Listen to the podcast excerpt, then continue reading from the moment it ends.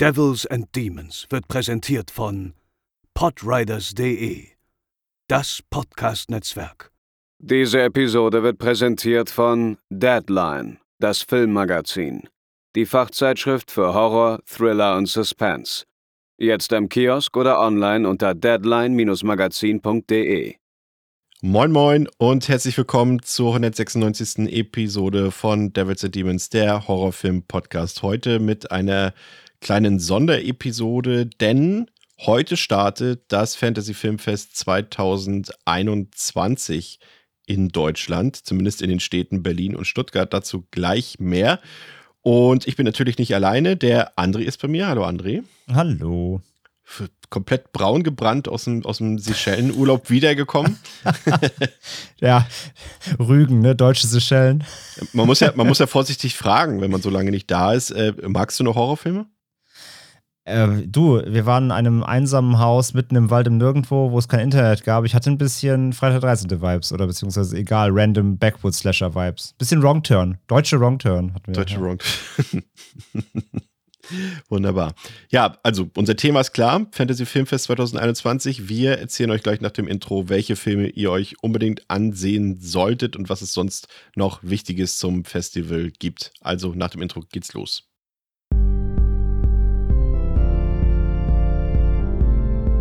They're coming to get you, Barbara. They're coming for you. das ist eigentlich ja wirklich mal eine tolle Nachricht. Äh, wir sind natürlich immer noch mitten in einer Pandemie, aber es sieht ja mittlerweile schon mal etwas besser aus dank äh, zahlreicher Impfungen und Co. So dass eben auch das Fantasy Filmfest wieder in Persona physisch, also so richtig stattfinden kann. Und darauf haben wir uns, glaube ich, alle sehr, sehr doll gefreut.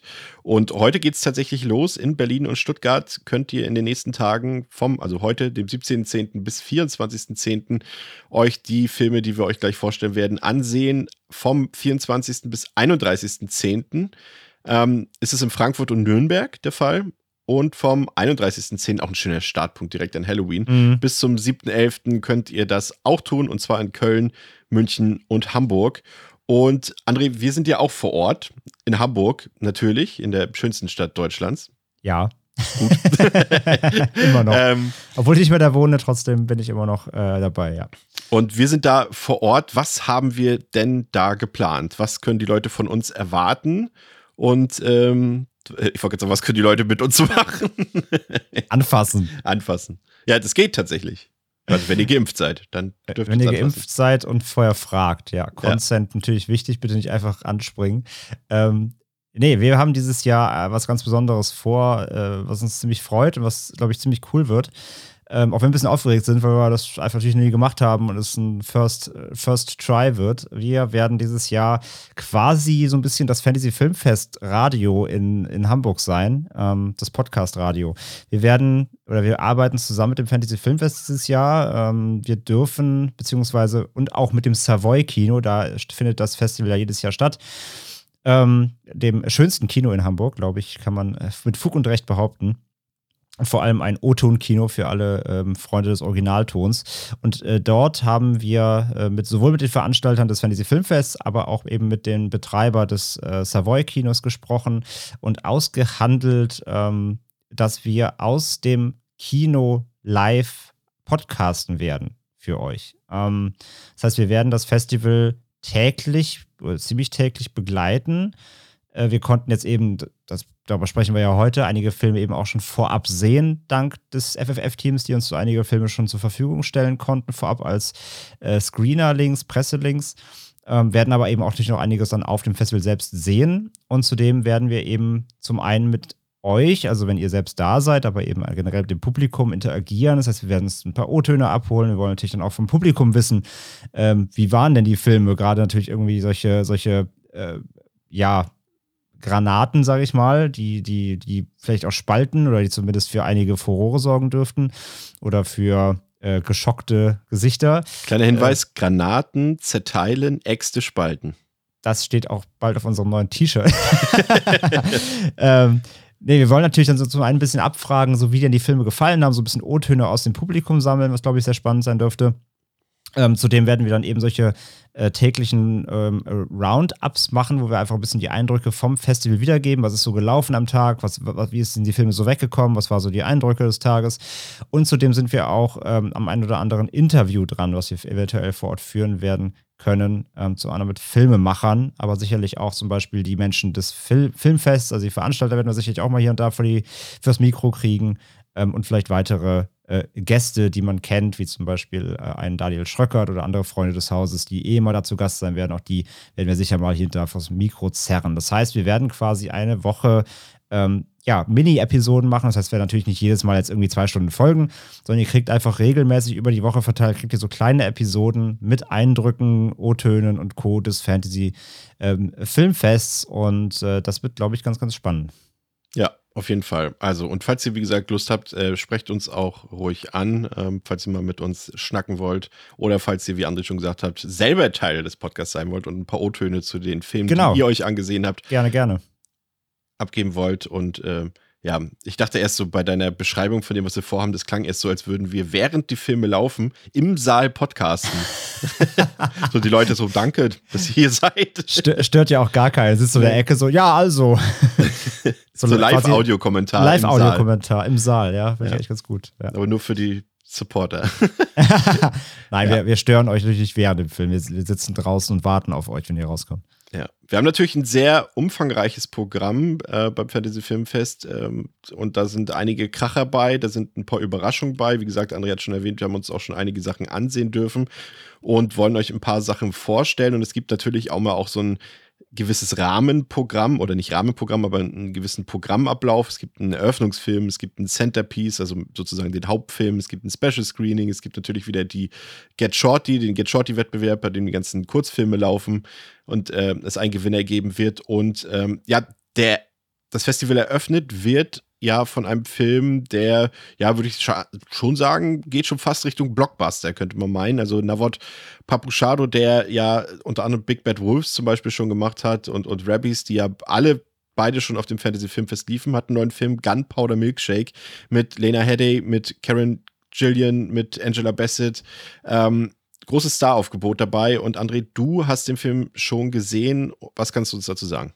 Ja, äh, Blockbuster, allein vom Cast her auf jeden Fall. Ist halt so ein All-Female All-Star-Cast, ein bisschen kann man eben sagen. Gerade eben auch aus der, also aus Beispiel Michelle Yeoh, so ein bisschen aus der ähm, Asiat, aus dem asiatischen Action-Kino, war ja auch gerade in Shang-Chi zu sehen, aber natürlich auch Klassiker gedreht wie die, wie die Geisha und ähm, Crouching Tiger, Hidden Dragon, aber eben auch äh, eben Leda Headey, die man natürlich vor allem aus ähm, Game of Thrones kennt, aber natürlich auch vielen anderen ähm, Filmen, unter anderem auch im Genre-Kino hier und da äh, zu sehen gewesen, mehrfach. Ich meine, wir hatten sie ja auch hier, Late to Rest, ja. ne? wenn ich da kurz dran erinnern darf. Und ähm, von daher, also der Film ist im Grunde, und das klingt zwar abwertend, soll es aber gar nicht sein, aber so ist es einfach zu beschreiben. Es ist ein Female John Wick-Klon. Ja, also er schlägt ein in die ähm, sehr, sehr, sehr ähm, ums umhypte Subgenre des äh, Gun-Fu so ein bisschen, nur eben hier mit Karen Gillian in der Hauptrolle eben als äh, junge Assassinin, die ähm, ja, sich durch, eine, durch einen äh, Komplott schießen muss, der sowohl ihre Mutter, das ist Lena Headey, betrifft, als auch einen Orden aus Female Assassins, eben mit dieser ganzen äh, Female äh, All-Star-Cast, die da alle eben ihre Rollen spielen und die eben, ähm, ja, sehr, sehr viele Bad Guys wegmachen muss, um sich aus einem äh, Betrayal-Plot zu befreien. Also äh, der Plot ist, wie gesagt, relativ dünn, kennt man alles schon aus eben Filmen wie John Wick, aus Nobody und Co. Nur eben mal hier komplett eben mit äh, Female Power hinter den Waffen. Und äh, das ist alles durchaus unterhaltsam. Ähm, aber eben, es ist auch more of the same, das muss man ganz ehrlicherweise sagen. Ich habe den Film gut weggucken können. Ich war aber jetzt nicht geflasht, weil da jetzt nichts drin ist, was man in anderen Genrevertretern so noch nicht gesehen hat. Ich muss auch sagen, Karen Gillian hat mich nicht komplett überzeugt. Ich fand sie, ich finde sie super. Ich finde sie in Filmen irgendwie wie, ähm, äh, also klar, Guys of the Galaxy, aber auch zum Beispiel in den Jumanji-Filmen fand ich sie mega lustig. Das, weil sie, sie, das kann sie gut einfach. Ähm, und hier diese sehr Badass-Rolle, ähm, die da halt irgendwie 30 äh, Typen vermöbelt, die alle drei Köpfe größer sind als sie das habe ich ja nicht in jeder, jeder Szene so richtig abgenommen. Dafür wirkt sie teilweise einfach irgendwie zu, zu zierlich und so. Also, ne, das war einfach ihre, ihre Rolle als Badass-Frau. Habe ich, hab ich ihr nicht ganz abgekauft, so, aber das, das, das liegt, glaube ich, einfach daran, dass sie für diese Rollen nicht ganz geschaffen ist. Ähm, aber trotzdem hat sie es gut gemacht, so. Und ähm, der ganze Film hat halt ein super schnelles Pacing, ist viel geballert, ist viel gekämpft, äh, ist so halbwegs blutig, aber auch da lehnt sich aus dem Fenster. Also so Nobody zum Beispiel war da deutlich brachialer und härter. Also man darf jetzt, jetzt auch nicht wieder das, das absolute äh, Blutbad erwarten. Ist jetzt kein Heroic Bloodshed, ähm, sondern es ist einfach ein, ein, solider Actionfilm. So. Und ähm, aber als Auftakt, ich glaube auch wieder, das ist ein Film. Ich habe ihn halt zu Hause eben auch als Pressescreener geguckt. Ähm, ich glaube, im Kino funktioniert der eh nochmal besser, weil das auch, glaube ich, so ein, ist ein guter Eröffnungsfilm, glaube ich, für ein Filmfest, weil der schon hohes Tempo hat, der ist bunt, der ist laut und das klappt, glaube ich, im Saal auf jeden Fall mit Publikum deutlich besser als allein zu Hause. Ähm, von daher denke ich, der wird auch im Kino nochmal ein bisschen gewinnen, könnte ich mir gut vorstellen. Der wurde auch in Berlin gedreht, ne? Unter anderem, ja. ja. Zum Teil. Ja, ja und ähm, der Regisseur Nawat Papuchado, der ist auch anwesend äh, beim Fantasy Filmfest in Hamburg logischerweise dann am 31.10. und heute, glaube ich, in Berlin, wenn ich mich nicht ganz irre. Ich glaube, Müsste, Berlin ja. und Hamburg, ja. Also da, also heute müsst ihr euch beeilen, wenn ihr die Episode hört und die noch sehen wollt. Aber zumindest in Hamburg äh, habt ihr noch ein bisschen Zeit, um euch das zu überlegen. Ja, klingt auf jeden Fall schon mal ganz spannend. Ähm, The Centerpiece, also der, der Hauptfilm, sage ich mal. Vielleicht kann man dazu noch sagen, also eventuell werden wir den Herrn auch im Podcast haben. Das ist aber das, noch. Das ist eine sehr vollmundige Ankündigung. Confirmed. Ja, ich, ich, ich bin ein Freund des, äh, des, des, äh, des Schmackhaftmachens. Nee, ich verstehe, du bist ein Freund des Unterdrucksetzens, weil jetzt ist es hier quasi gesagt worden, jetzt sind die Beteiligten gezwungen. Also, dazu. Herr Papuschado. Nein, ja. also wir, wir sind da gerade dran, deswegen sagte ich am Anfang schon, wir sind hier im Gespräch mit ein, zwei Filmemachern, die eventuell da sein werden oder eben Beteiligten finde ich, können wir euch mal anteasern. Wenn es nicht funktioniert, schade, aber wir, wir sind da im Topf und vielleicht können wir mit ihm in Hamburg sprechen, dann hört ihr ihn hier auch hier im Podcast. Genau. Merkt euch einfach den Namen der Person, die das eben angekündigt hat. Ich war es nicht, kleiner Tipp. Also, das, Danke, Pascal. Ja. Das Prunkstück des Festivals ist ein schwedischer Film namens The Innocence. Nicht zu verwechseln mit dem Film von 1961, den wir ja schon mal besprochen haben.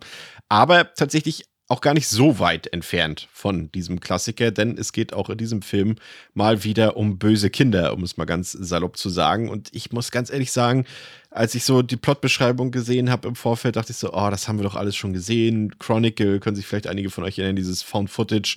Jugendliche werden, bekommen Superkräfte oder Brightburn, die böse Superman-Variante oder New Mutants ist auch ein Beispiel jetzt ähm, aus der X-Men-Reihe zum Beispiel. Und da habe ich jetzt nicht besonders innovatives Kino erwartet, aber ich muss gestehen, als ich mir den Film angesehen habe, ähm, war ich echt umgehauen. Also aus mehrerlei Gründen. Also zum einen war meine Laune erstmal komplett im Keller nach Ende des Films. Das hätte ich überhaupt nicht erwartet.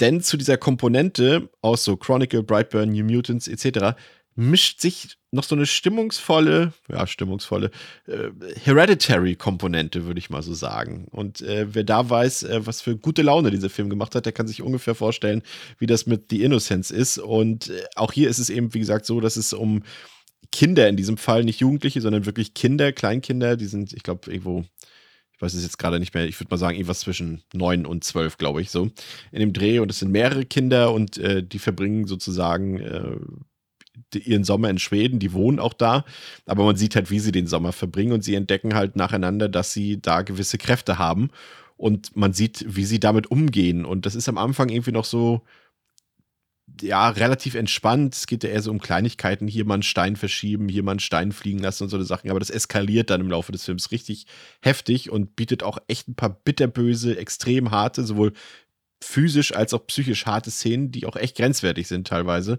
Und ich kann mir schon vorstellen, dass da zumindest Leute, die jetzt nicht darauf gefasst sind, dass sowas passieren wird, durchaus vielleicht äh, das Kino frühzeitig verlassen könnten. Aber das sollten sie nicht, denn der Film ist wirklich, wirklich fantastisch, weil er auch so, so eine gewisse Distanz wahrt. Es wirkt sehr dokumentarisch und sehr realistisch, auch so wie es gefilmt wird. Aber dadurch erst recht erschütternd. Und da muss ich sagen, das hat mir richtig gut gefallen. Gerade eben, wie sich so das Böse und, und das Unheil so langsam seinen Weg bahnt. Das ist auch alles gut inszeniert, hat auch so einen Coming-of-Age-Part noch mit drin, so einen leichten, der das Ganze noch so ein bisschen füttert. Und echt super, super KinderdarstellerInnen. Also muss ich ganz ehrlich sagen, die haben mich richtig überzeugt. Also, wenn ihr die Gelegenheit habt, den auf dem Fantasy Filmfest zu gucken, unbedingt gucken. Aber seid ähm, darauf gefasst, dass der Film ein sehr bedrückendes Gefühl vermutlich bei euch hinterlassen wird. Und ich freue mich schon drauf, wenn André den Film sehen wird, denn dann sitze ich daneben und werde ihn den ganzen Film über beobachten und seine Reactions abwarten. Ja, ich hatte ja schon gesagt im Vorfeld, ich hatte dann so, ich hatte Vergleiche gelesen, es lief vor ein paar Jahren lief dieser polnische Film Playground beim FFF, der eben auch ein, tatsächlich einen True Crime-Fall mit zwei Kindern gezeigt hat, die eine sehr, sehr krasse Tat vollüben. Die sieht man auch eben on screen dann eben sehr ausführlich. Und da haben nach dem Film saß in meiner Reihe ein alter Mann, der angefangen hat zu weinen nach dem Film. Und draußen im Foyer haben sich die Menschen äh, sehr darüber, es gab zwei Menschen, die sind sofort zum Theaterleiter gegangen, haben sich beschwert, warum er sowas auf der Leinwand zeigt. also so ein bisschen in die Richtung, vielleicht in einer anderen Art und Weise. Aber solche Reaktionen klingt für mich jetzt so, ich habe ihn ja noch nicht gesehen, äh, könnte er uns jetzt vielleicht auch hervorrufen, habe ich so ein bisschen so Gefühl. Ja. Also ich, ich glaube, für das Publikum auf dem Fantasy Filmfest wird das jetzt nicht zu krass sein, das glaube mhm. ich mhm. nicht, vielleicht emotional. Aber der lief ja meines Erachtens in Cannes und da gab es wohl einige Leute, die dort äh, den Saal verlassen haben, weil sie jetzt nicht damit gerechnet haben. Aber ja, war ein Überraschungseffekt, sag ich mal. André, du bist ja ein großer Fan von Jean Dujardin und vor allem seiner Filmreihe OSS. Und da hast du dich sicherlich sehr gefreut darüber, dass zum einen der dritte Teil endlich äh, in die Kinos kommt, aber dass es auch auf dem Fantasy Filmfest ein Special Screening dazu geben wird. Ja, auch so ein Film, den man ja, doch nicht erwarten, würde ich nicht sagen, aber es ist natürlich so, so eine reine Komödie ähm, auch was anderes, aber in seiner Art und Weise, wie OSS ja die Reihe arbeitet, dann wieder doch irgendwie ganz, ganz treffend, denn bitterböse ist sie ja trotzdem. Ähm, ja, Jean Dujardin schnüpft erneut in die äh, Rolle des Agenten OSS 117 oder auch Hubert Bonisseur de la Batte. Ähm, der französische Franzose, seit es Frankreich gibt und der sein Land liebt und der immer ein äh, Porträt seines aktuellen Präsidenten in der Hosentasche trägt, um es dreimal am Tag zu küssen. Und äh, ja, das Ganze ist natürlich eine komplette äh, Hommage an äh, schon natürlich auch Bond, aber es gab ja auch früher äh, richtige OSS 117 Filme, also ernst gemeinte Bond-Verschnitte. Quasi der berühmt-berüchtigte Eurospy-Film oder das Subgenre, was damals genau, ne? vor Bond also, und mit Bond quasi ins Genau, also Franz Frankreichs äh, Agenten-Klassiker, äh, sage ich mal. Und das ist eben, äh, oder die USS-Reihe, ja, dritter Teil jetzt, sind eben ähm, ja, Hommagen beziehungsweise Persiflage, Satire eben auf dieses Genre, auf diese Reihe, auf Agentenfilme überhaupt. Und ja, wie gesagt, Dujardin finde ich eh super. Ähm, nicht nur in OSS, den, den sehe ich immer gern, egal ob hier in Deerskin, der äh, letzte oder vorletzte von, von Quentin Dupier war ja drin. Ähm, aber auch anderen Filmen, Monuments Man war ja drin, Wolf of Wall Street hat sogar eine Rolle Artist. gehabt. Artist natürlich, klar, genau. Ähm, ich finde ihn, find eh super, aber OSS, die ersten beiden Filme lieb ich. Ähm, die sind so on point, was so, sowohl die Inszenierung der Zeitepoche, in der sie spielen wollen, angeht. Ja, also ähm, wenn er Auto fährt, dann sitzt er halt vorm Greenscreen mit seinem Lenkrad und steuert das hin und her. Und es ist alles so richtig schön eben so auf 60s ähm, Agentenfilme gemünzt. Und das ist, äh, dass das die, die Wirkung erzielen die Filme und er schafft es auch, weil er auch als Typ ähm, diese Agenten, zum einen, er kann trotzdem im Anzug, wirkt er sehr ähm, charmant und, und eben sehr sophisticated, aber gleichzeitig spielt er halt diesen kompletten Volltrottel eigentlich, der, äh, der über die Stränge schlägt, der sich halt eigentlich mit nichts auskennt und sich eher so als Agent durch, äh, also zuschlagen kann er, aber sonst nicht viel. Also er, er stolpert sich eher mit Glück und äh, als Verstand durch seine Fälle und das Ganze wird dann noch ähm, teils unterfüttert von doch hier und da sehr bösem Humor auch. Äh, es ist äh, politisch auf jeden Fall nicht korrekt. Das, das, das muss man einfach so sagen. Ich glaube auch, ähm, das ist ein Ding, was sehr spannend wird, wenn jetzt im Jahr 2021 nochmal so ein Film kommt. Denn die anderen beiden sind ja noch aus den 2000ern. Und da, auch da hat Humor immer noch anders funktioniert als heute. Also teilweise auch äh, ein paar, paar Gags aus den anderen beiden Filmen sind nicht so gut gealtert, wenn man an die heutige, ähm, an die heutigen Umgangstöne denkt. Ähm, deswegen muss man das bei diesen Filmen auch ganz krass im Zeitkontext, in dem sie spielen sollen. Das ist immer bei den Filmen nämlich ganz wichtig und das ist auch beim dritten jetzt so. Nämlich im neuesten Film From Africa with Love geht es für ihn nach äh, ja, Afrika, sagt. Und er muss dort, er ist eigentlich im Ruhestand und muss aber nochmal, weil er natürlich der Beste ist, nochmal einen Fall aufnehmen, den sonst keiner lösen kann. Und im neuen Teil äh, bekommt er zum ersten Mal einen Sidekick, Ähm, hat er in den ersten beiden Filmen nicht gehabt, denn er hasst es. Er will alleine arbeiten natürlich, wenn man schon Profi ist. Und der Film spielt ein bisschen damit, dass A, er natürlich älter wird. Ne? Desjardins ist mittlerweile natürlich die anderen beiden. Der letzte Film ist jetzt auch über 13 Jahre her. Er ist auch gealtert als Schauspieler. Das wird auch ein bisschen in den Film mit inkludiert. Er ist der alternde Agent der zwar mal die, die, die große Nummer war, aber auch nicht mehr so alles kann und gerne mal außer Atem kommt, wenn er mal eine Verfolgungsjagd hat. Und dann stattdessen gibt es halt den Sidekick, ein junger, dynamischer Typ, ähm, der auch noch queer ist, was er überhaupt nicht abkann und der dann aber eben die Show quasi stiehlt. Und das ist so ein bisschen dieses Alt versus äh, Neu-Ding, was da einmal drin steckt. Aber ansonsten sind eben wieder die Klassiker drin. Er, äh, stolpert sich ja äh, durch, ähm, beleidigt erstmal alles und jeden äh, und die ganze Kultur des Landes, wo er reinstolpert, weil er sich überhaupt nicht auskennt und Frankreich ja sowieso das Beste ist, was es gibt und ähm, versucht natürlich seine französische Kultur dann den Afrikanern beizubringen. Und wie gesagt, das ist alles politisch nicht ganz, äh, nicht ganz sauber, wenn man im Jahr 2021 spricht. Aber auch hier natürlich bedenken, der Film soll quasi vor 40, 50 Jahren spielen. Ähm, und zudem schafft der Regisseur äh, äh, Nicolas Bedos das auch so zu drehen, dass, ähm, dass es nie offendend ist, sondern Dujardin oder sein Charakter Delabat, wie auch in den anderen Filmen, kriegt auch immer die Quittung für seinen Blödsinn. Also wenn er Scheiße erzählt, kriegt er dafür auch direkt auf den Deckel. Also das wird in dem Film nichts Rassistisches oder so stehen gelassen, sondern wenn er, wenn er irgendwas sagt, was, äh, was nicht appropriate ist oder misogyn ist, natürlich als Agent wird auch über diese Shows natürlich er kriegt jede Frau aufgemacht. Wenn er misogyn halt handelt, kriegt er dafür auch natürlich immer äh, die Quittung. Ähm, deswegen, das, das darf, darf man im Film nicht vergessen. Das ist natürlich nicht äh, wird nicht stehen gelassen, sein Charakter. Von daher ähm, kann ich nur sagen, auf der einen Seite, wer OSS 117 mag, die anderen beiden Filme, wird auch hier wieder bedient werden. Ähm, ich muss aber dazu sagen, ich kann ihn noch nicht so zu 100% bewerten, denn ich habe ihn jetzt im O-Ton sehen können, im französischen O-Ton mit Subtitles. Ich kenne die anderen beiden OSS-Filme nur auf Deutsch, weil, das kommt noch dazu, ähm, im Deutschen, äh, in der anderen, also es wird auch im dritten so sein, ähm, in den anderen beiden Teilen hat äh, Oliver Kalkofe den Agenten äh, Dillabat synchronisiert und das ist herrlichst weil natürlich man im, dann im Deutschen in der Übersetzung auch hier und da leichte Änderungen vornimmt, damit die Gags besser funktionieren. Und auch im dritten Teil wird er ihn widersprechen. Auf dem Fantasy Filmfest läuft aber jetzt auch der O-Ton. Das heißt, die deutsche Version wird jetzt erstmal noch nicht zur Verfügung stehen. Die kommt dann erst später im Heimkino oder im regulären Release, wenn er einen kriegt. Ähm, deswegen kann ich jetzt nur vom O-Ton sprechen. Und das Problem ist leider, dass gerade bei Comedy die Witze lesen als Subtitles klappt halt nicht mhm. immer gerade bei Situationskomiken, wo, wo spontane Sachen eingeworfen ja, werden, da war ich oft so, wird, ja. da war Timing wichtig. Da war ich halt so, und dann war, man kennt das ja, dann da stehen die Subtitles teilweise schon da, bevor die Szene kommt, dann hast du schon gelesen, dann wird das gesagt, dann bist du so, ja, okay, habe ich verstanden, musste aber jetzt nicht lachen. Und ich glaube, in der deutschen Synchro, wenn das dann nochmal so on point mit Kalkhofes äh, eigenem Charme noch da reinkommt, glaube ich, gewinnt der Film bei mir noch mal mehr. Deswegen, ich war jetzt, ich war, ich war einfach froh, dass er wieder da ist, weil ich die Reihe mag und ich fand es auch alles wieder lustig, das war gut. Ähm, aber, aber es fehlte noch so der, der super Aha-Effekt für mich, was aber für mich wahrscheinlich als Synchro liegen wird. Ansonsten kann ich nur sagen, eben, wer die Reihe kennt, guckt ihn euch an. Ihr werdet ihn auf jeden Fall sicherlich mögen. Ähm, wer mit der Reihe noch nicht in Berührung war, ja, wie gesagt, es ist halt Comedy. Entweder es kriegt einen oder es kriegt einen nicht.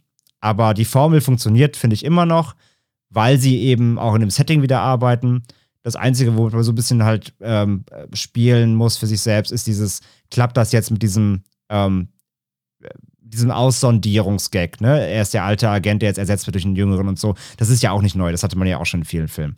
Ähm, ob, man, ob man das mag und er so ein bisschen nicht mehr, nicht mehr eine, allein, die alleinige Hauptfigur ist wie in den anderen beiden Filmen, das ist das Einzige, was ich so ein bisschen, also muss man sich dran gewöhnen.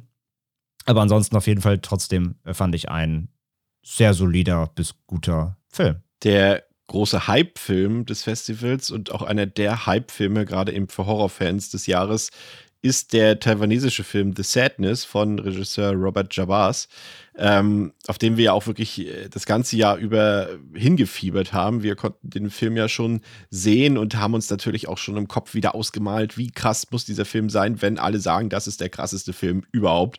Und so viel sei an dieser Stelle schon mal verraten. Äh, der hat wirklich einiges zu bieten an Splatter, an Gewalt, an Gekröse, an allem, ähm, ist aber letztendlich nicht so krass äh, wie erwartet oder vielleicht sogar erhofft gewesen. Aber Gewalt ist ja auch nicht alles. André, das ist ja ein Film, der ja sehr aktuell ist, um es mal äh, zurückhaltend auszudrücken. Ein Film, der schon quasi die aktuelle Pandemie aufgreift. Äh, die ist ja nun mal in Taiwan, also in dem Land, in dem er spielt, in dem er gedreht wurde, ja eigentlich gar nicht so krass ausgefallen. Das ist ja eines der, sage ich mal, vorbildlichen Länder gewesen.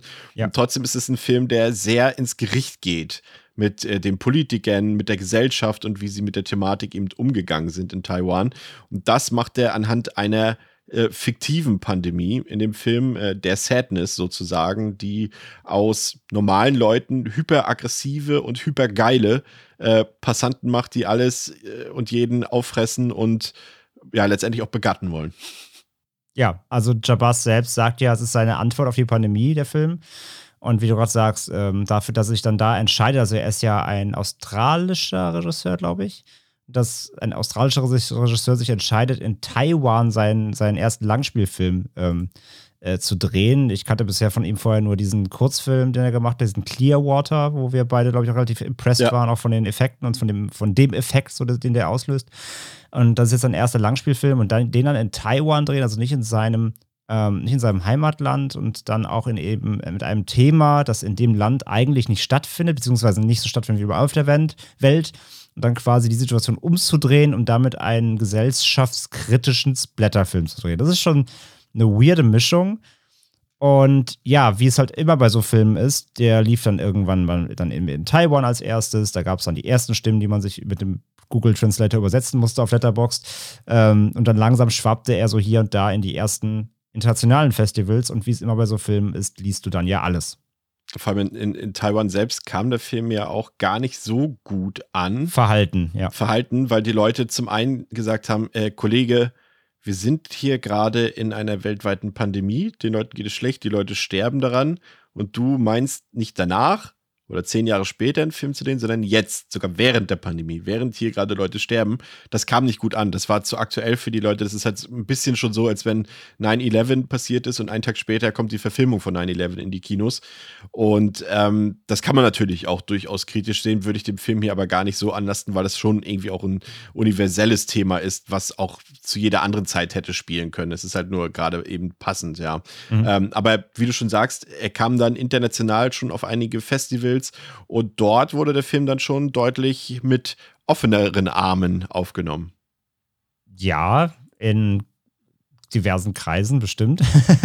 ja, wie es immer bei so Filmen ist, ich wollte es ja gerade sagen noch, also wie es immer dann so bei solchen Filmen ist, sobald sie international langsam rauskommen und die ersten Leute, die sie sehen und dann vielleicht auch es Leute sind, die natürlich vielleicht so ein bisschen damit spielen wollen mit den Erwartungen oder vielleicht auch gehört werden wollen, ähm, der Film wurde irgendwie schon alles jetzt genannt in den letzten Monaten. Von der härteste Film der Welt über Vergesst Serbien-Film bis hin zu Hast du nicht gesehen. Also da wurden so viele Buzzwords schon wieder ähm, aus dem Genre genommen und äh, in die Welt geworfen, dass man schon wieder dachte, okay, das muss ja der absolut bestialischste Film aller Zeiten sein und der wird ja wahrscheinlich niemals irgendwo erscheinen. Oh mein Gott, das wird ja so krass. Und wie es aber immer so ist bei äh, solchen ähm, Szenarien, kann eigentlich jedes Wort zu viel dem ja. Film vorher ja nur schaden. Und Deswegen solltet ihr nur uns glauben. Wir räumen jetzt mal auf mit der, mit der, mit dieser Kiste. Genau, an, an wir räumen jetzt auf mit den, mit den, äh, mit den falschen Fährten, äh, denn wir haben den Ball, wir haben zusammen geguckt, wir hatten eben einen Ansichtslink vom Festival bekommen, wir haben zusammen auf der Couch äh, bei Chris zu Hause geguckt und waren natürlich beide entsprechend, weil wir haben beide diese ganzen Stimmen gelesen und wie es halt so ist, noch wenn man so nüchtern wie möglich in so einen Film gehen will, du wirst ja trotzdem nicht los, was für Eindrücke du bisher von dem Film gesammelt hast durch die Texte und durch die ersten Re Rezensionen.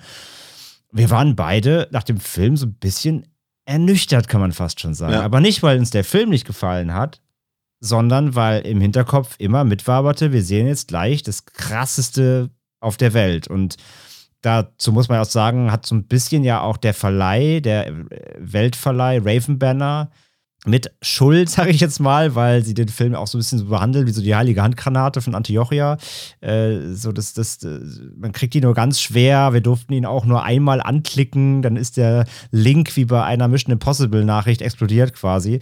Also die, die, die wollen schon sehr, dass der Film noch nicht so breit gestreut wird und dass den Film noch nicht zu viele Leute sehen. Ähm, also diese Geheimniskrämerei in den Film, man kriegt ihn nur, man kann ihn nur sehr, sehr ausgewählten Plätzen sehen, plus dann die ersten Worte, die haben natürlich im Hinterkopf schon was gefestigt. Und da waren wir nach dem Film schon erstmal so, Ach, das war das jetzt? Und vor allem, man muss auch dazu erwähnen, wir hatten halt vorher Titan gesehen und äh, ein paar Stunden vorher und der hat uns ja richtig umgehauen und ist ja auch ein grenzüberschreitender Film vielleicht für einige. Ja.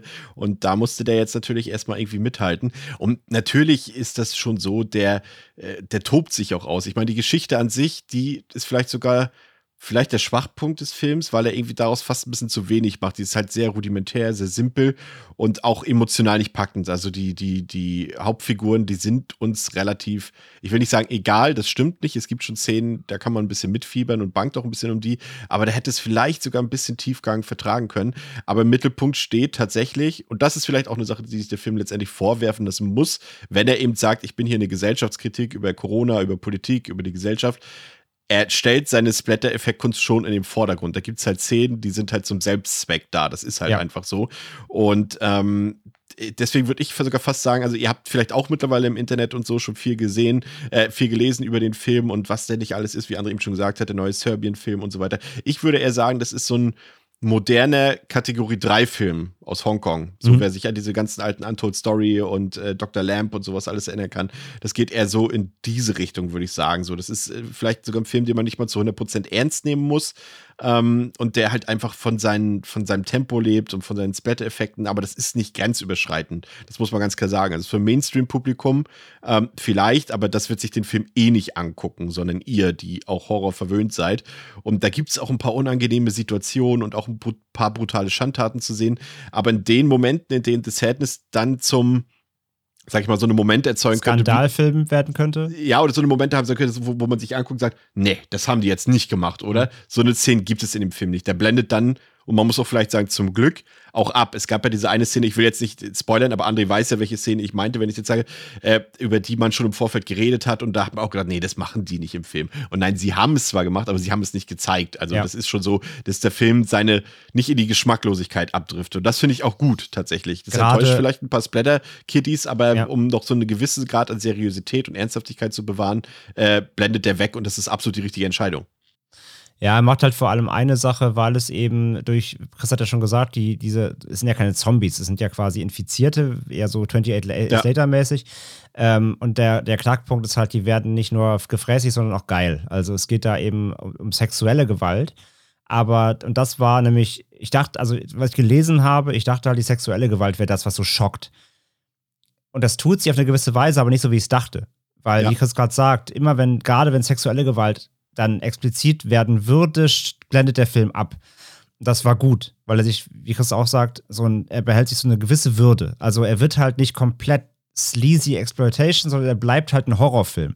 Und das macht den Unterschied aus zu anderen Filmen, die eben oft mit dem in den Topf geworfen wurden, die halt dann voll draufhalten und dadurch halt auch schon wieder so drüber und lächerlich werden. Sondern das, das macht der Film halt nicht. Wenn es so, so krass wird, dass es, ähm, wo du jetzt denkst, oh, jetzt wird es richtig schlimm und auch unangenehm, aber auf, nicht auf die gute Weise unangenehm, sondern auf die Weise unangenehm, dass es ausschlachtend wird.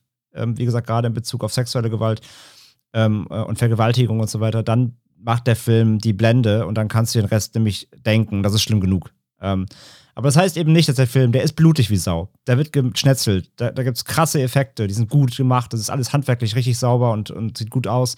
Ähm, das hat der Film alles. Und deswegen, und das wird Genre-Fans auch erfreuen, ja. die, die darauf abfahren und auf Gore uns wirklich befriedigen. Aber eben, es ist nicht dieser komplett neue Wahnsinn, den man noch nie gesehen hat. Das ist der Film halt nicht. Und wenn man sich da mit dem Bewusstsein auch ins Kino geht, dann kann der Film auch nur gewinnen. Weil, wie Find gesagt, wir saßen nach dem Film wirklich da, waren so, ach jo, das war das jetzt so. Aber das ja. war der erste Moment. Und wir nachgedacht haben, war es dann so, ja, aber trotzdem war es ein ganz guter Film. Aber ja. es war halt eben nicht das, was das Internet eben schon wieder aufdrücken will. Ja, und er hat ja auch wirklich ein paar einzelne Setpieces, falls du dich an das äh, Segment in der U-Bahn erinnerst. Ja, die U-Bahn ragen, dann auch, ja. ragen dann auch raus und das sind dann auch wirklich Szenen, die hinterlassen dann auch ein mulmiges Gefühl, weil sie ja auch teilweise auf wahren Begebenheiten beruhen. Wir haben das extra nochmal nachgeguckt, ähm, dass es da auch so eine Vorfälle gab. Zum Beispiel, also wir gehen jetzt nicht auf den Inhalt ein, aber das ist, wenn ihr dann den Film seht und die U-Bahn-Szene sieht, könnt ihr euch ja mal informieren. Da gibt es tatsächlich auch ein paar Hintergründe zu. Und in diesen wirklich guten Momenten erreicht er dann, finde ich, auch eine gewisse Intensität. Aber davon gibt es am Ende dann ein bisschen zu wenig, um da so ein krasser Überflieger zu sein. Ja. Und äh, es gibt zum Beispiel jetzt keinen großartigen Nervenkitzel und auch keinen Grusel in dem Moment. Also, wie gesagt, das ist ein, ein Fansplatter. Dafür ist er dann zu bösartig, dann doch, ja. und auch zu ernsthaft. Das kann man nicht sagen. Aber ähm, ja, der ist auch gerade eben aufgrund des Szenarios, was ja eben allgegenwärtig für uns alle ist, ähm, ist der interessant. André hat es gesagt, der ist sauber inszeniert, gut getrickst und auch mutig, muss man ja sagen. Man muss halt auch so einen Film erstmal während der Pandemie da drehen und das zahlt sich meines Erachtens auch aus. Also ähm, da wäre nur ein bisschen Potenzial für noch mehr gewesen. Aber letztendlich muss man sagen, wenn das dein Debütfilm ist, äh, Herr Jabaz, dann will ich noch mehr von Ihnen sehen. So würde ich es mal ausdrücken. Also da geht noch ja. einiges. Und ich würde sagen, ja. ich sag mal so für Leute wie uns und wie teilweise ja für euch, Leute, die schon immer Kinogrenzen so ein bisschen ausloten wollten und eben früher, sag ich mal, oder heute noch irgendwie so im Ausland irgendwie verbotene Filme von früher importieren und auf Filmbörsen rumsuchen und hier und da die neuesten Grenzenerfahrungen suchen sollen. Für die ist es Sadness kein krasser, heftiger, neuer Grenzerfahrungsfilm. Aber wer jetzt noch nicht so vertraut ist mit heftigen Filmen dieser Art, der wird trotzdem mit heruntergelassener Kinnlade das Kino verlassen, da bin ich mir sicher. Also auf jeden Fall guckt euch den an, weil es kann durchaus sein, dass ihr ihn zum letzten Mal sehen werdet. Ja, das, also es, das, das, ja. wäre wär fast schon wieder zu viel gesagt, weil das, ja. das ist ja das, was viele im Vorfeld schon gesagt haben. So, der wird niemals irgendwo veröffentlicht, das glaube ich nicht. Ich sage, er kriegt eine FSK 18 bei uns. Das weiß ich nicht, aber ich könnte mir vorstellen, dass er eine Spio kriegt. Oder so. Ja. Dass er das Spio kriegt, weil er diese ein, ein, ein, zwei Grenzen eben nicht, nicht optisch überschreitet. So. Von daher, ich glaube, der kriegt, ich, also ich predikte das jetzt mal hier, ich glaube, der kriegt bei uns auch her ein Release, da werden sich alle wundern und dann werden sie den Film gucken und dann so, ach so, okay, sagen. Ähm, von daher, man muss bei dem Film einmal, man muss bei dem Film einmal damit auch leben, äh, dass der Film einem, einem, einem quasi in der 15-minütigen Szene den ganzen, den ganzen Film erklärt. So, ja. so eine ganz, ganz schlimme, lange äh, Tell-Down-Show-Szene, äh, wo du bist so, ja, habe ich schon vorher verstanden, aber danke, dass ihr es nochmal on, on Ton, äh, auf der Tonspur nochmal macht. Äh, so, das ist einmal noch das Ding, was ich so von der Handlung auch noch relativ schlecht, schlecht umgesetzt fand. Aber dafür ver verschwendet der Film dann den Rest der Zeit auch nicht mehr mit, mit Gelaber, sondern ja. macht halt Blut. Ja, also schaut euch den auf jeden Fall an. Wir haben noch uns schon noch ein paar andere Filme angesehen und haben vielleicht noch ein paar persönliche Tipps jetzt für euch. Wir wollen euch jetzt auch nicht das komplette Programm nochmal vorstellen. Dafür gibt es ja auch Hefte. Da gibt es übrigens auch Beiträge von André Hecker, habe ich gehört, wenn ihr im Programmheft des äh, Fantasy Filmfest stöbert. Ähm, Gewinnspiel. Sucht die Texte raus, die er geschrieben hat. Ich habe sie nicht rausgefunden. Es gibt aber keinen Gewinn, aber schreibt sie trotzdem vielleicht unter dem Post dieser Folge. ähm, ich habe mir noch äh, Midnight angesehen, der mir ganz gut gefallen hat. Das ist ein, so ein, eigentlich ein typischer südkoreanischer Thriller, so wie man ihn aus den letzten, aus den letzten 10, 20 Jahren kennt. Die machen nie was falsch im Prinzip. Das ist spannend. Der sieht hochwertig produziert aus, ist audiovisuell komplett auf der Höhe, hat eine gute Besetzung und gerade auch, ich kann mir sogar vorstellen, dass die Tickets vielleicht für den Film jetzt auch sehr schnell weggehen werden, weil äh, äh, wie Hayun da mitspielt, äh, den wir zum Beispiel aus äh, Gunjam Asylum kennen, aber viele werden ihn aktuell auch aus Squid Games kennen also der erfolgreichen äh, Netflix-Serie und äh, deswegen gehen die Tickets da bestimmt rasant weg, also sichert euch die jetzt schon. Und ja, ich fand den gut tatsächlich, also der hat schöne Wendungen drin, äh, hat natürlich auch ein paar Logiklöcher, aber ich fand den durchaus nachvollziehbar, interessante Prämisse und vor allem, André, du hast den ja auch gesehen, ich fand das Thema sehr interessant, weil es ja eben um Menschen mit Behinderungen in Südkorea geht mhm. und das ist ja so ein, auch so ein gesellschaftlich relevantes Thema, was man zum Beispiel gar nicht vergleichen kann, auch wenn das natürlich auch Inklusion auch ein sehr wichtiges wichtiges Thema in Deutschland ist, aber es ist halt in vielen asiatischen Ländern nochmal anders, da diese Leute teilweise wirklich von der Gesellschaft ausgegrenzt werden. Leider natürlich. Und das wird hier so ein bisschen aufgearbeitet. Manchmal subtil, manchmal sorgt das für ein paar Logiklöcher, aber das konnte ich dem alles verzeihen. Ähm, ist jetzt natürlich nicht die Speerspitze des Serienkiller-Thrillers. Also ist jetzt kein I Saw the Devil oder irgendwie sowas. Aber mh, wirklich sehenswerter Film aus meiner Sicht. Aber dir hat er nicht ganz so gut gefallen, glaube ich, wie mir, ne? Ja, mein Problem waren tatsächlich die, ja, ich möchte nicht mal Logiklöcher nennen, aber ich musste mich bei dem Film öfter fragen, ob der gerade äh, noch mehr gesellschaftliche Themen in Südkorea behandeln will, ich deswegen nicht verstehe. Weil er teilweise, finde ich, von den Abhandlungen her oder wie Personen auch gerade in der Öffentlichkeit dann reagieren. Also es gibt halt Verfolgungssequenzen auch unter Leuten und niemand reagiert halt irgendwie. Das fand ich, ich fand teilweise, weil er so ein bisschen off hat er gewirkt. Aber ich weiß halt, wie gesagt, nicht, also dass, dass, die Behinderung und dass, ähm, dass Menschen mit Behinderung ähm, in, in Südkorea auch lange einen schlechten Stand hatten oder teils immer noch haben, äh, habe ich mal nachgelesen. Das ist halt so. Also das Thema wird auf jeden Fall damit behandeln. Das ist auch sehr offensichtlich. Aber es gab noch so ein paar andere Dinge, wie zum Beispiel unter anderem ähm, so unterlassene Hilfeleistung. Mhm. Äh, ne, es, wurden, es, es, gibt teilweise Szenen, da beobachten außenstehende Szenen, wo sie, wo ich jetzt als, als wenn ich das sehen würde, würde ich irgendwie einschreiten oder eine gewisse Einschätzung irgendwie für mich vornehmen und da wird im Film einfach nicht drauf eingegangen oder beziehungsweise diese außenstehenden Personen reagieren eben gar nicht oder, oder nicht, wie, wie, wie ich es mir denken würde. Da war ich halt irgendwie nicht so sicher, ist das halt quasi auch ein Thema des Films oder ist es einfach schlecht geschrieben? und da bin ich aber öfter drüber gestolpert. Mhm. Äh, aber trotzdem gebe ich dir sonst mit allem, was du sagst, recht. Das ist ein, ein guter Film, der ist sehr perfide.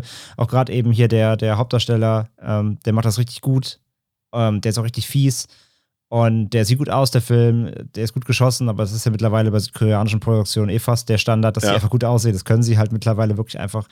Ähm, und der war spannend auch teilweise und ähm, auch, auch ziemlich erbarmungslos. So, wie gesagt, ich bin zu oft über, über Stolpersteine geflogen, die mir dann den ganzen Film so ein bisschen madig gemacht haben, aber wie gesagt, ich, das kann ein sehr, sehr persönliches Ding sein. Es kann gut sein, wie bei dir, dass viele da auch gar nicht drüber stolpern und dann trotzdem ihre gute Zeit mit dem Film haben. So.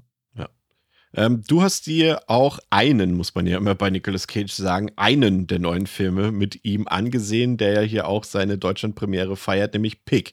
Und der sieht ja erstmal auf dem Poster und auch vom Namen her so aus, okay, das ist jetzt wieder so ein nur noch 15 Trash-Film von Nicolas Cage, den kannst du in die Tonne kloppen, so wie 90 Prozent seiner letzten Filme. Aber das ist ein Irrtum.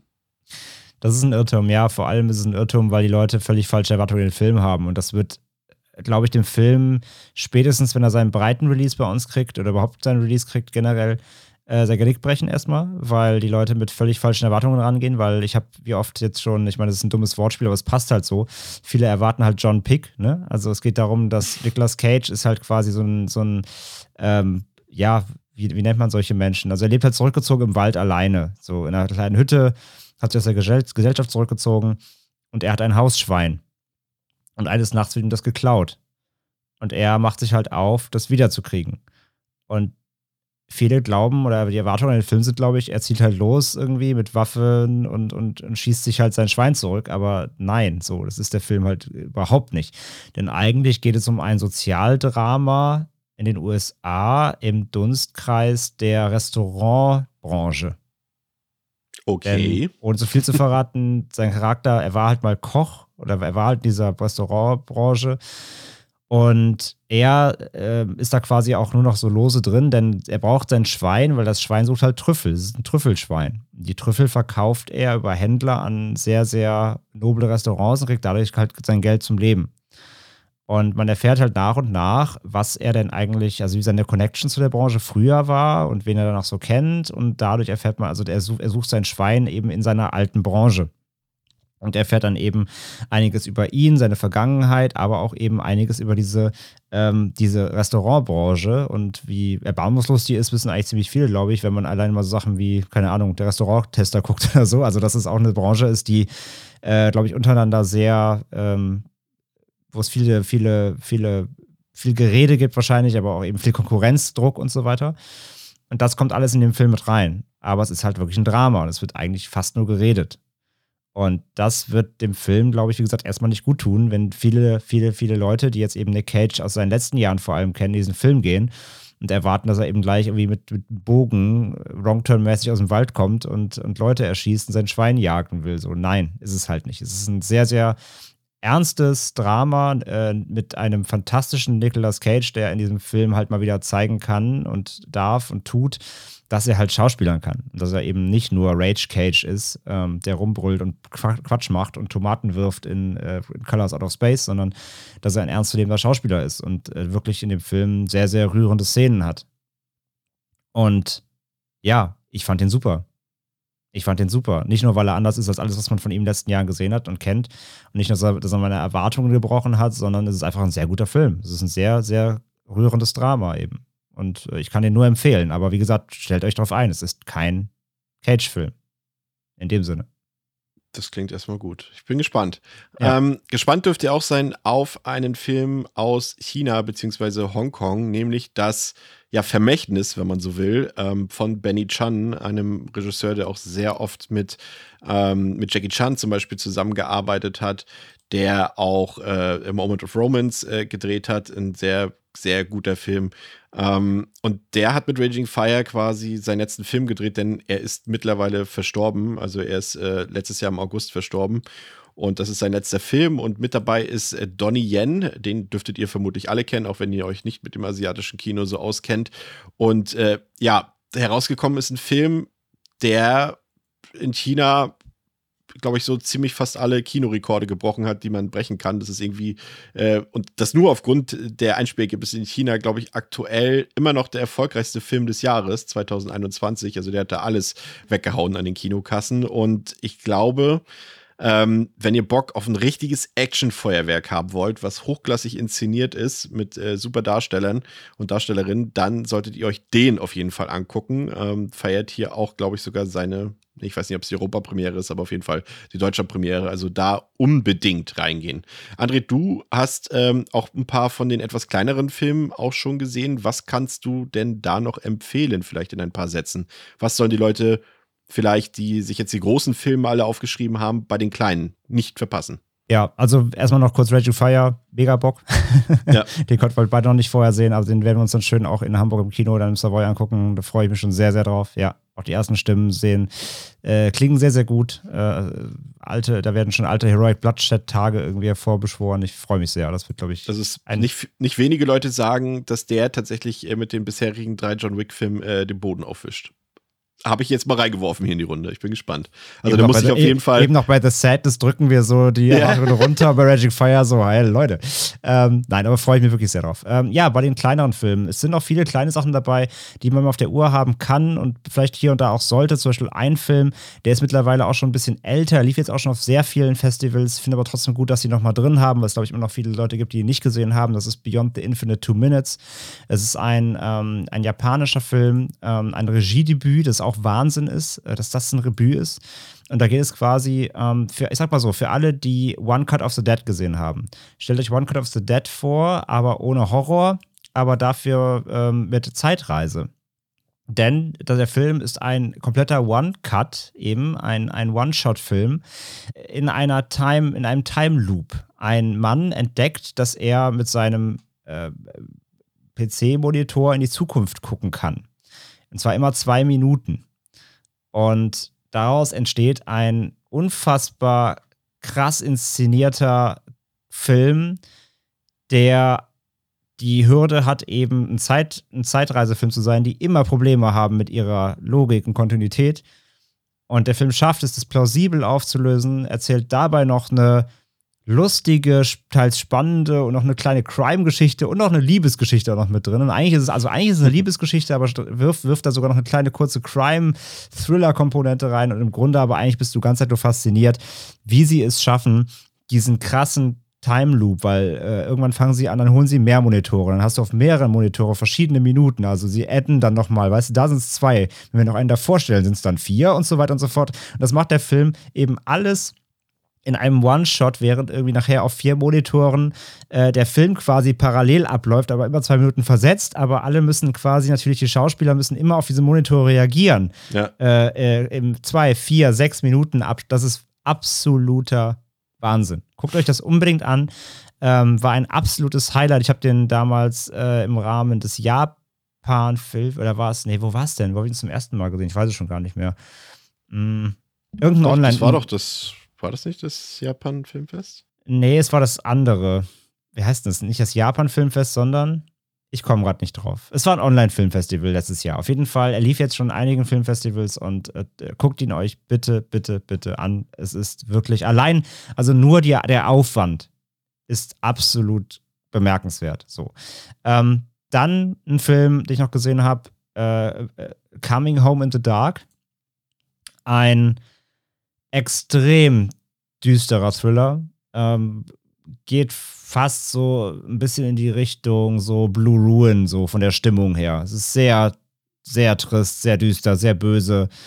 Äh, geht um im Grunde im Kern eine Rachegeschichte, kombiniert mit einem Familiendrama und der Film verballert leider so ein bisschen in den ersten 20 Minuten sein schweres Geschütz, was wirklich schwer ist.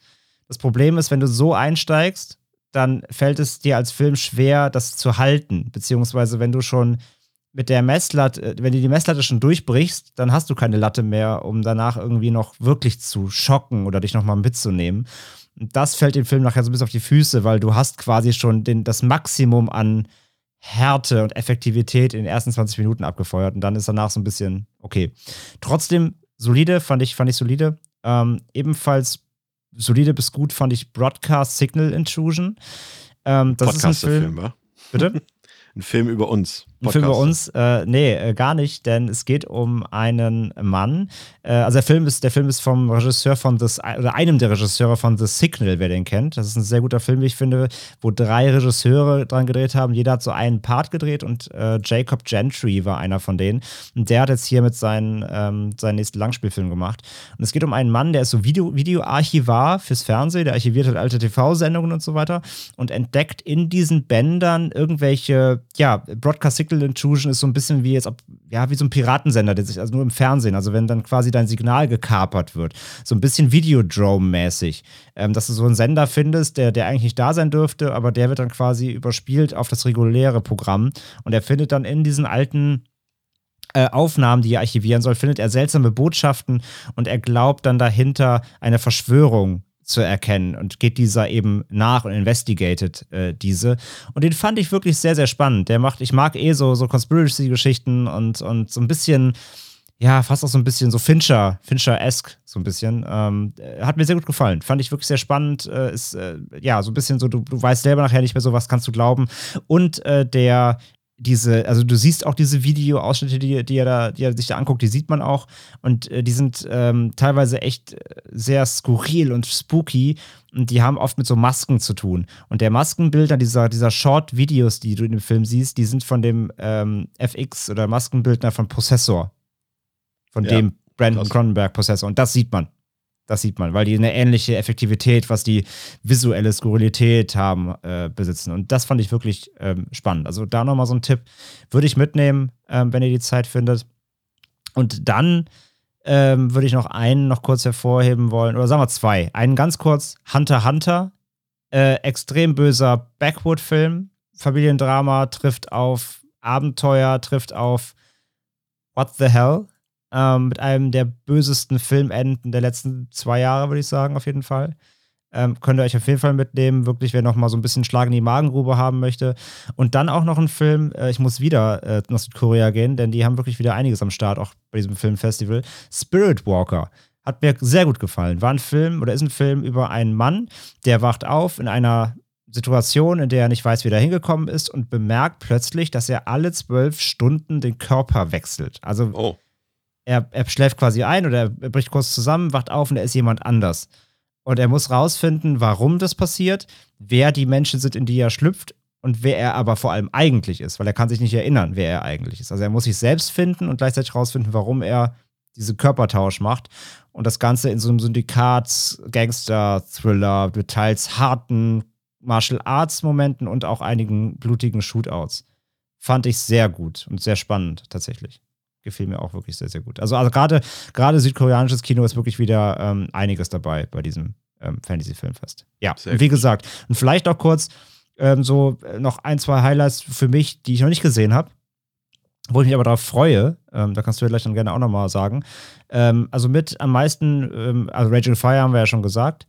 Und ich glaube, noch mit am meisten würde ich mich, äh, glaube ich, freuen auf Dashcam. Das ist nämlich der neue Film von Rob Savage. Der mhm. hat diesen sehr guten, und ich weiß, den magst du ja auch, Chris, äh, Host gedreht. Ja, Dieser Pandemie-Horrorfilm in Zoom. der nur eine knappe Stunde oder 70 Minuten geht der, glaube ich, ähm, eben so ein ähm, Social Screen Horrorfilm, den, den ich sehr, sehr, sehr äh, spannend fand für das Genre. Der war, der war sehr, sehr spooky, ähm, sehr Jumpscare-lastig, aber die gute Art so. Und äh, genau, der hat einen neuen Dashcam. Da geht es natürlich, wie der Name sagt, um so, man, man sieht quasi den Film aus der Perspektive von so einer Auto-Dashcam, die eben vorne aus dem, ähm, aus dem Auto rausfilmt. Mehr weiß ich darüber nicht, aber der hat mit Hosts wirklich so rasiert. Da bin ich echt sehr, sehr gespannt drauf. Und äh, auf Lamp bin ich gespannt.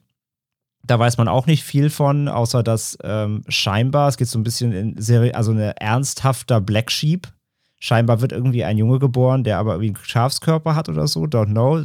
Einfach ein sehr absurdes Drama, so ein bisschen. Äh, natürlich Innocence, haben wir schon drüber gesprochen, freue ich mich persönlich noch drauf, weil noch nicht gesehen. Und ja, ich glaube, das sind noch so meine Highlights, die ich auf jeden Fall äh, auf dem Festival dann noch ja. mitnehmen möchte. Ich habe Bock auf äh, Crabs, tatsächlich. Ja. Wobei, er wundert mich ja bei dir, ne? Weil ja, ich glaub, aber ich glaube, wenn das hier Creature-Feature und wenn die Effekte vielleicht auch cool sind. Aber es äh, ist Comedy, ne? Es ist Horror-Comedy. Ja, ja, aber ich hab, mag ja so Schalentiere nicht so. Du, also, Lust, Lust habe ich auch drauf, aber ja. ich, ja. Wenn er so ein bisschen den Geist von, von Roger Corman atmet, dann, dann äh, glaube ich, dann bedient das schon ganz gut. Äh, und jetzt wird, das wird dich jetzt auch wieder überraschen. Ich habe auch Bock auf, den hast du sogar schon gesehen, Brain Freeze. Den habe ich gesehen. Ist das Comedy für mich? Also es geht ja Richtung, klingt so ein bisschen wie Sean oder äh, Zombieland so. Ja, in klein. Es, also es ist halt ein Zombie-Film und es geht darum, dass die Mutation diesmal durch, ähm, durch so einen, ähm, wie heißt das, so ein Fertilizer, also ja. ne, für, für, für Unkrautvernichter ausgelöst wird. Und die Zombies kriegen alle grüne Augen, bluten auch grünes Blut. Und das Ganze in so einer super richen ähm, Community bricht das halt aus, äh, alle super ne, edle Häuser und ne, überhaupt und kommen halt nicht mehr raus, weil sie halt unter Lockdown gestellt werden. Ähm, ich fand den okay, weil der für einen Zombie-Film mal wieder nicht so komplett Standard war, allein durch die Prämisse. Der hat auch ein paar nette Gore-Momente, die Effekte waren gut. Und ja, der, der nimmt sich nicht ernst, aber ich fand die Comedy nicht lustig, leider. Ah, okay.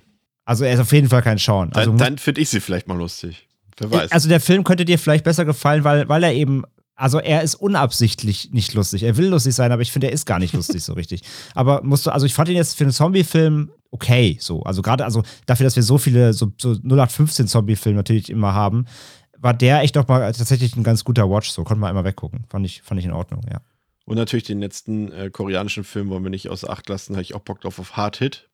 Mhm. Das äh, Kammerspiel oder das halbe Kammerspiel bin ich auch sehr gespannt drauf. Aber generell ist es sehr divers aufgestellt, finde ich. Wir haben ja auch äh, noch ein paar, äh, ja, wir haben auch noch The Spine of Night, auf den wir jetzt mal noch nicht so genau eingehen wollen, äh, der ja auch äh, gezeichnet ist, zum Beispiel so ein Zeichentrickfilm. Und wir haben natürlich vor allem auch, ähm, der könnte vielleicht auch das Publikum ein bisschen spalten, den Abschlussfilm des Festivals, äh, der Weihnachten so ein bisschen vorzieht, nämlich Silent Night äh, mit mhm. Kira Knightley, äh, auf dem oder in dem eine eigentlich gemütliche Weihnachtsparty wohl komplett äh, eskalieren wird. Und da bin ich sehr gespannt drauf. Ähm, also wir haben da einiges noch im Angebot, was wir auch noch nicht gesehen haben und auf das wir uns freuen ja, das Programm, das Programm ist schon echt ziemlich gemischt, ja. ja. ja. Und vor allem, wer vielleicht, das ist vielleicht auch so ein Tipp, den habe ich aber auch noch nicht gesehen. Ich habe nur schon von den Kollegen Hahn und Schröckert auch dazu was gehört, die ihn schon gesehen haben. Wer so in die Richtung diese Filme, die gibt es ja fast auf jedem FFF eigentlich, äh, so Richtung Greasy Strangler und mm. Night of the Virgin und sowas mag, wo es sehr widerlich und eklig wird, oder Fried Berry oder sowas. Da gibt es einen, der heißt Mother Schmackers. Und der Film beginnt wohl damit, dass jemand seine eigene Scheiße in der Pfanne brät. Und wenn man dann nicht rausgeht, dann ist man im richtigen Film. Und im richtigen also wer, Festival. Also wer auf so kompletten widerlichen Ekelscheiß steht, äh, der dich komplett zum Kotzen bringen will, dann für den ist Mother Schmackers was. Das ist halt Geschmackssache, glaube ich, im wahrsten Sinne des Wortes, ja. Sehr gut. Ja, das soll unser Ersteindruck äh, gewesen sein. Freut euch auf jeden Fall auf unsere Coverage in zwei Wochen, wenn in Hamburg das Ganze startet und wir euch dann in sehr, sehr regelmäßigen Abständen vom Festival berichten und äh, natürlich auch noch zu allen anderen Filmen so ein paar Meinungen äh, präsentieren werden. Ja, wenn ähm, ihr da seid, wie gesagt, scheut euch nicht, äh, genau. sagt gerne Hallo und wie gesagt, wenn ihr Bock habt, euch dann auch gerne mal vors Mikro zu stellen und uns mal ein paar Eindrücke äh, ins, ins Mikro zu sprechen, dann äh, seid ihr immer gerne natürlich willkommen. Und wir hören uns schon in wenigen Tagen wieder. Es ist äh, jetzt gerade, es ist halt Oktober, ne? Ich meine, das ist der Es ist Horrormonat. unser Monat. Also, also kommen wir auch deutlich öfter hier äh, zur Sprache. Äh, ihr bekommt natürlich pünktlich zum Kinostart von Halloween Kills auch den Eindruck von uns dreien zu diesem Film. Ich glaube, es wird auch dort sehr, äh, ja, es gibt einiges zu diskutieren. Ich bin sehr gespannt. Und äh, das bekommt ihr dann pünktlich am Donnerstag ab 0 Uhr zu hören. Darauf könnt ihr euch freuen und auf alles weitere. Vielen Dank, dass ihr wieder dabei wart und ähm, besorgt euch Tickets fürs Fantasy Filmfest, damit es auch weiterhin so eine tollen Festivals geben kann und wir unsere liebsten Genre abfeiern können im Kinosaal. Link packen wir durch in die Show Notes, ansonsten Ja. fantasyfilmfest.com. Da kriegt ihr auch von da aus, dann könnt ihr, kriegt ihr die Links zu allen Festivalstätten für die Genau. jeweiligen Kinos, weil die Programmheft zum Downloaden. Programmheft zum Downloaden komplett. Wie gesagt, by the way, Tipp, es sind fünf Stück, die ich geschrieben habe. Vielleicht findet ihr sie. ähm, und ihr kriegt dann, weil die ganzen Tickets gibt es auf den jeweiligen Seiten eurer Kinos in den Städten. Ja. Also nicht auf der FFF-Seite, aber da sind alle drauf. Also wie gesagt, verlinken wir euch nochmal. Easy. Bis zum nächsten Mal bei Devils and Demons. Ciao. Tschüss.